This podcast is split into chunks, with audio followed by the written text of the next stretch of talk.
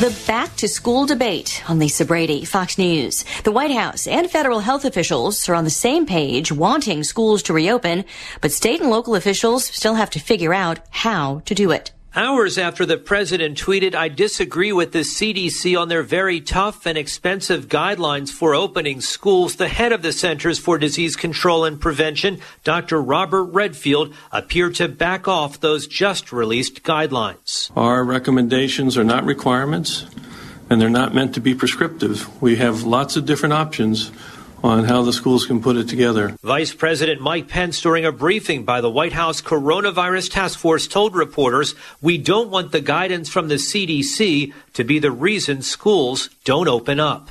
In Washington, John Decker, Fox News. Meantime, task force leader Dr. Deborah Birx is urging states with surging cases of COVID to do more to crack down on gatherings and urging people in hard hit areas to avoid socializing in groups indoors, including in bars and homes.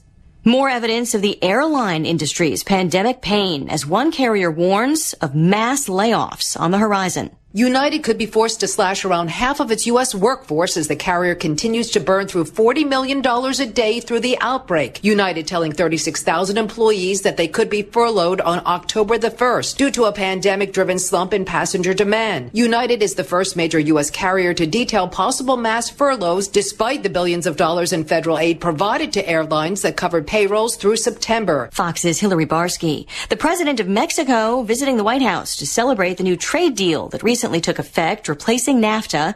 Canada's prime minister skipping the meeting as the U.S. considers possible tariffs on Canadian aluminum. America is listening to Fox News.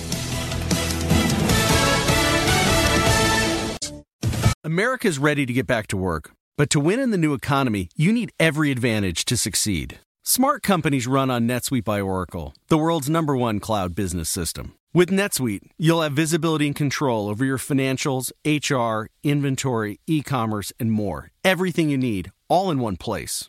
Whether you're doing a million or hundreds of millions in sales, NetSuite gives you visibility and control so you can manage every penny with precision. You'll have the agility to compete with anyone, work from anywhere, and run your whole company right from your phone. Join over 20,000 companies who trust NetSuite to go faster with confidence.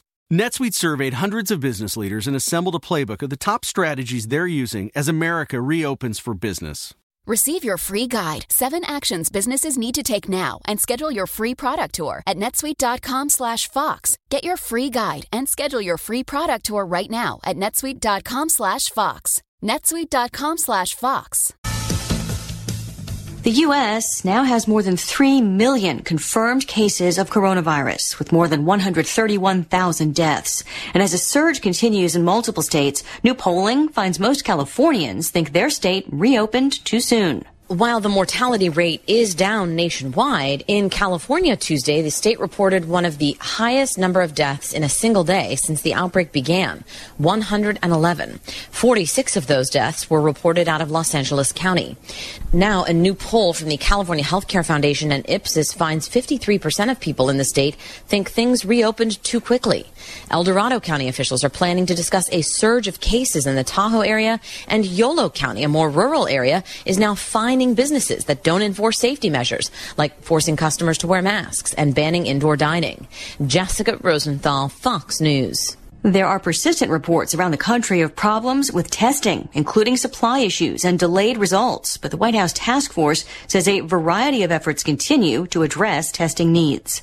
A tech CEO apologizing for a racist tirade caught on tape at a California restaurant. Michael Lofthouse, the CEO of IT company Solid8, caught on video making racist remarks against an Asian family at a restaurant in Carmel Valley, California. Asian piece of Oh my god. Get out of here. Yeah, I'm out. Get out. A waitress kicks him out. Jordan Chan, who recorded the clip, says her family was celebrating a birthday. Lofthouse apologizing to the family in a statement, saying, I was taught to respect people of all races, and I will take the time to reflect on my actions and work to better understand the inequality that so many of those around me face every day.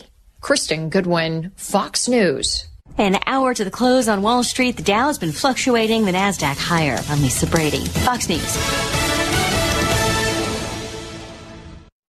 America's ready to get back to work. But to win in the new economy, you need every advantage to succeed. Smart companies run on NetSuite by Oracle, the world's number one cloud business system. Receive your free guide right now at netsuite.com slash Fox. That's netsuite.com slash Fox.